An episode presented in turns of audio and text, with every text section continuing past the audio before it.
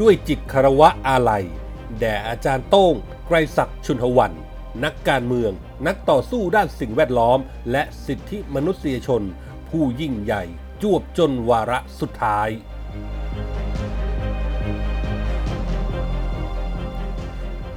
จับตากวนเด็กดื้อประชาธิปัตย์เขย่าพักสร้างเงื่อนไขต่อรองเก้าอี้ สุดท้ายจะสำเร็จหรือเหนื่อยฟรี ให้ดูที่ปรับคอรมอ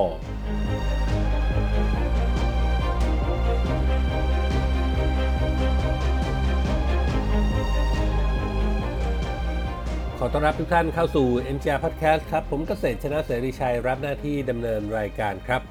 วันนี้ผมมีคอลัมน์ข่าวปนคนคนปนข่าว ประจำวันศุกร์ที่ 12 มิถุนายน พุทธศักราช 2563 มาฝากกันครับ นับเป็นการสูญเสียบุคคลสำคัญในแวดวงการเมือง และนักต่อสู้ด้านสิ่งแวดล้อม และสิทธิมนุษยชน หลังจากเมื่อช่วงค่ำของวันที่ 11 มิถุนายน 2563 ทิศนาชุนวันบุตรสาวคนโตของอาจารย์โต้งไกรศักดิ์ชุนวันได้โพสต์ข้อความสุดซึ้งใน Facebook ไว้อะไรแด่การจากไปอย่างสงบของคุณพ่อด้วยวัย 72 ปี ผมไม่กลัวความตายและมองความตายเป็นธรรมชาติ ผมบริจาคร่างกายไว้ หากว่าตาย โรงพยาบาลจะเอาร่างไปเลย ไม่ต้องมีงานศพ ไม่ต้องยุ่งยากอะไร อาจารย์โต้งไกรศักดิ์ชุนวันเคยให้สัมภาษณ์นิตยสาร Hello เมื่อครั้งทราบว่าเป็นโรคมะเร็ง ซึ่งสะท้อนตัวตนความเป็นนักสู้ที่มีหัวจิตหัวใจแข็งแกร่ง ไม่ว่าจะเป็นเรื่องอะไรก็ตาม อาจารย์โต้งเป็นนักวิชาการ อดีตนักการเมือง และนักเคลื่อนไหวด้านสิ่งแวดล้อม และสิทธิมนุษยชน ได้ต่อสู้กับโรคมะเร็งมากว่า 5 ปี อาจารย์โต้งป่วยด้วยโรคมะเร็งที่โคนลิ้น ตั้งแต่ประมาณปี 2558 ทำให้พูดได้ไม่ถนัดนัก คนใกล้ที่จะรู้กันว่า ระหว่างที่ป่วย อาจารย์โต้งก็ยังคงติดตามข่าวสาร สถานการณ์การเมือง สิ่งแวดล้อม และสิทธิมนุษยชน ทั้งในและต่างประเทศอย่างต่อเนื่อง เรียกว่าได้คิดและทำในสิ่งที่รักเพื่อผู้อื่น เพื่อสังคมอยู่ตลอดเวลา โดยแสดงความเห็นผ่านการเขียนแทนการพูด ตลอดชีวิตของอาจารย์โต้ง บุตรชายคนเดียวของ นาชาติพลเอกชาติชายชุนหวัน อดีตนายกรัฐมนตรีคนที่ 17 ของประเทศไทย และท่านผู้หญิงบุญเรือนชุนหวัน อาจารย์โต้งไกรศักดิ์ชุนวัน เป็นที่รับรู้ในฐานะนักสู้ เป็นปากเป็นเสียงให้กับประชาชน ต่อสู้เพื่อความยุติธรรมของสังคม ในเส้นทางการเมือง อาจารย์โต้งถือเป็นลูกไม้ที่หล่นไม่ไกลต้นของนาชาติตำนานบ้านราชครู เคยเป็นอดีตรองหัวหน้าพักประชาธิปัตย์ อดีตสมาชิกวุฒิสภาจังหวัดนครราชสีมา และอดีตสมาชิกสภาผู้แทนราษฎรระบบสัดส่วน เคยมีบทบาทเป็นหนึ่งในทีมที่ปรึกษาบ้านพิษณุโลก ซึ่งเป็นทีมที่ปรึกษานายกรัฐมนตรี สมัยรัฐบาลพลเอกชาติชายชุนวันผลงานช่วงหนึ่งของอาจารย์โต้งถือเป็นผู้มีบทบาทสำคัญในการรื้อฟื้นคดีฆ่าตัดตอน 2,500 ราย ที่เกิดขึ้นระหว่างการประกาศทำสงครามยาเสพติด ในสมัยรัฐบาลนายทักษิณชินวัตร อดีตนายกรัฐมนตรี ขณะที่ผลงานด้านการต่อสู้เรื่องสิ่งแวดล้อมที่สำคัญล่าสุดก็คือการเคลื่อนไหวคัดค้านการก่อสร้างทางเรียบแม่น้ำเจ้าพระยา ซึ่งกระทบต่อวิถีชีวิตของประชาชน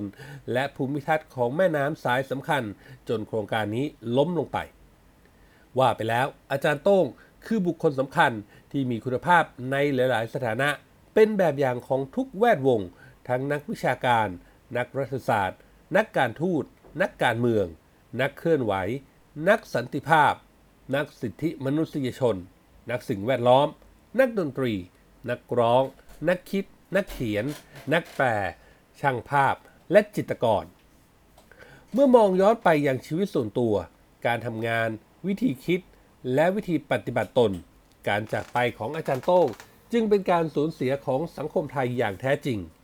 ท่ามกลางความโศกเศร้าและอะไร อาจารย์โต้ง ช่วงที่ยังมีชีวิต ก็ทิ้งแง่คิดไว้ให้ลูกๆเป็นสัจธรรม ผมบอกลูกว่าชีวิตมันมาแล้วก็ไป ฉะนั้นอย่าไปเศร้าโศก ข่าวปนคนคนปนข่าว ขอแสดงความอาลัย แด่อาจารย์โต้ง ไกรศักดิ์ชุนหวัน มาณที่นี้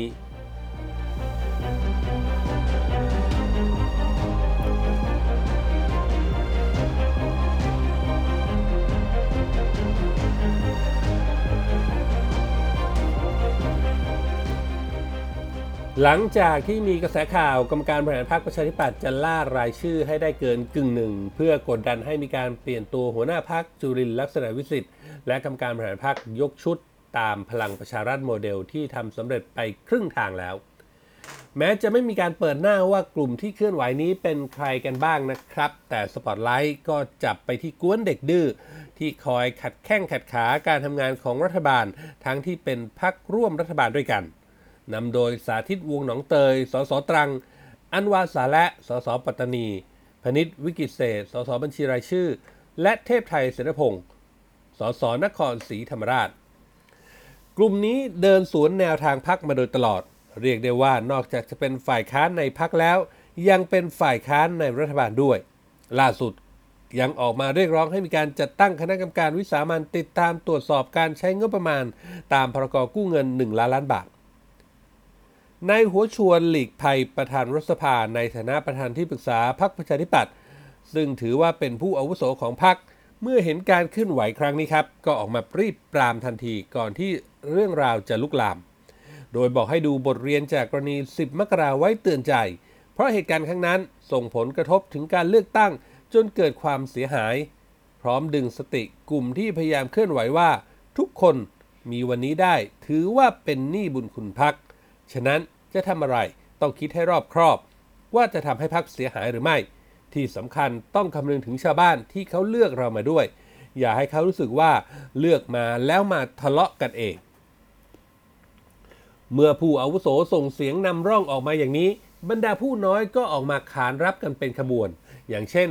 ภูมิสันเสนีวงศ์นายุทธยากรรมการยุทธศาสตร์พักที่ดูแลภาคอีสานก็ออกมาบอกว่า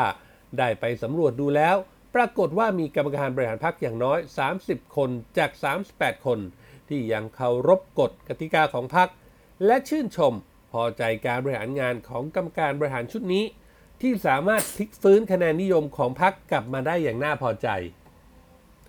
หรืออย่างนานาพัฒน์แก้วทอง รองหัวหน้าพักที่ดูแลภาคเหนือ ก็บอกว่าเรื่องที่พยายามสร้างแรงกระเพื่อมนั้น เป็นแค่ข่าวลือ ไม่เห็นมีใครออกมาแสดงตัวตนชัดเจน กรรมการบริหารพักภายใต้การนำของจุรินก็มีความชัดเจนในนโยบายอุดมการณ์ทันสมัย คืออุดมการณ์ที่มั่นคงทันสมัยต่อสถานการณ์โลก มีกลไกในการขับเคลื่อนครบถ้วน ทั้งกลไกรัฐบาล กลไกสภาผู้แทน และกลไกพัก โดยทั้ง 3 กลไกนี้กำลังทำงานอย่างมีประสิทธิภาพ การมาสร้างราคาปั่นป่วน สวนกระแสในช่วงนี้ มีแต่จะทำให้ประชาชนลำคาญ ส่วนจุรินลักษณะวิสิทธิ์หัวหน้าพักยืนยันว่าข่าวดังกล่าวไม่เป็นความจริง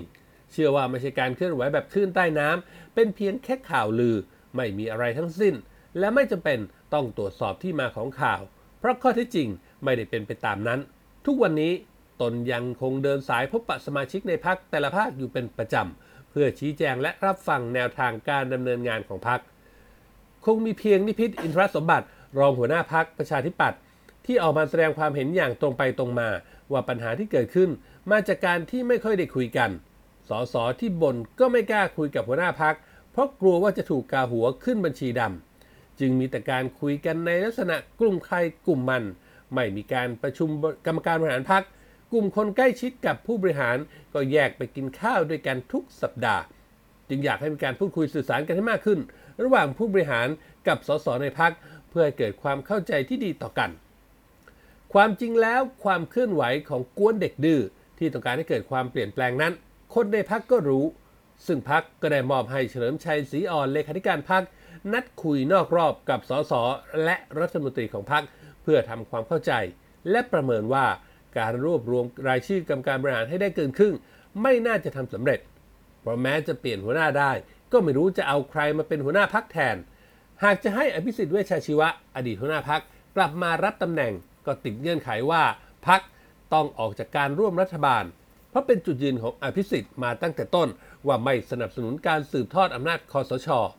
ขณะที่สสส่วนใหญ่ยังต้องการร่วมรัฐบาลอยู่ แนวทางนี้จึงไม่น่าจะสำเร็จ อย่างไรก็ตาม การเคลื่อนไหวของกวนเด็กดื้อมารุกหนักเอาในช่วงที่มีกระแสข่าวปรับคอรมอจึงเชื่อมโยงกันอย่างปฏิเสธไม่ได้ว่า เป็นการต่อรอง เพื่อให้มีการจัดสรรโคต้ารัฐมนตรีภายในพรรคประชาธิปัตย์กันใหม่ ไม่ให้กระจุกอยู่แค่กลุ่มหัวหน้าพักแต่ให้กระจายไปยังกลุ่มอื่นๆ ซึ่งก็เหลือแต่เพียงกลุ่มของผู้คนสนิทกับของอภิสิทธิ์เวชชาชีวะเท่านั้น ที่ยังไม่ได้เป็นรัฐมนตรี ขณะเดียวกันยังเป็นการเคลื่อนเพื่อให้ผู้มีอำนาจในการปรับครมเห็นว่าอาการเด็กดื้อของสสกลุ่มนี้ในช่วงที่ผ่านมามีเจตนาอะไร และทำไม ปัญหาภายในพรรคประชาธิปัตย์ยังแก้ไม่ได้สักที หากมีการจัดสรรเก้าอี้รัฐมนตรีให้กับกลุ่มนี้ บางทีปัญหาต่างๆ อาจจะเบาบางลงไป โดยเฉพาะเรื่องราวของการขัดแย้งขัดขากันเองของรัฐบาลในสภาผู้แทนราษฎร ล่าสุดจึงมีกระแสข่าวว่าได้มีการเจรจากันเป็นการภายใน เพื่อยุติปัญหาแล้วว่า ในการปรับครมอครั้งหน้ากวนเด็กดื้อจะมีหนึ่งเก้าอี้รัฐมนตรีแล้ว และผู้ที่มีโอกาสเป็นมากที่สุด ในการจะได้เป็นเสนาบดีของกลุ่มนี้ก็คืออันวาซาและ การเคลื่อนไหวต่อรองครั้งนี้ จะบรรลุเป้าหมายหรือไม่ หรือยังคงต้องกินแห้วเหมือนเดิม อีกไม่นานในการปรับครมอคงได้รู้กัน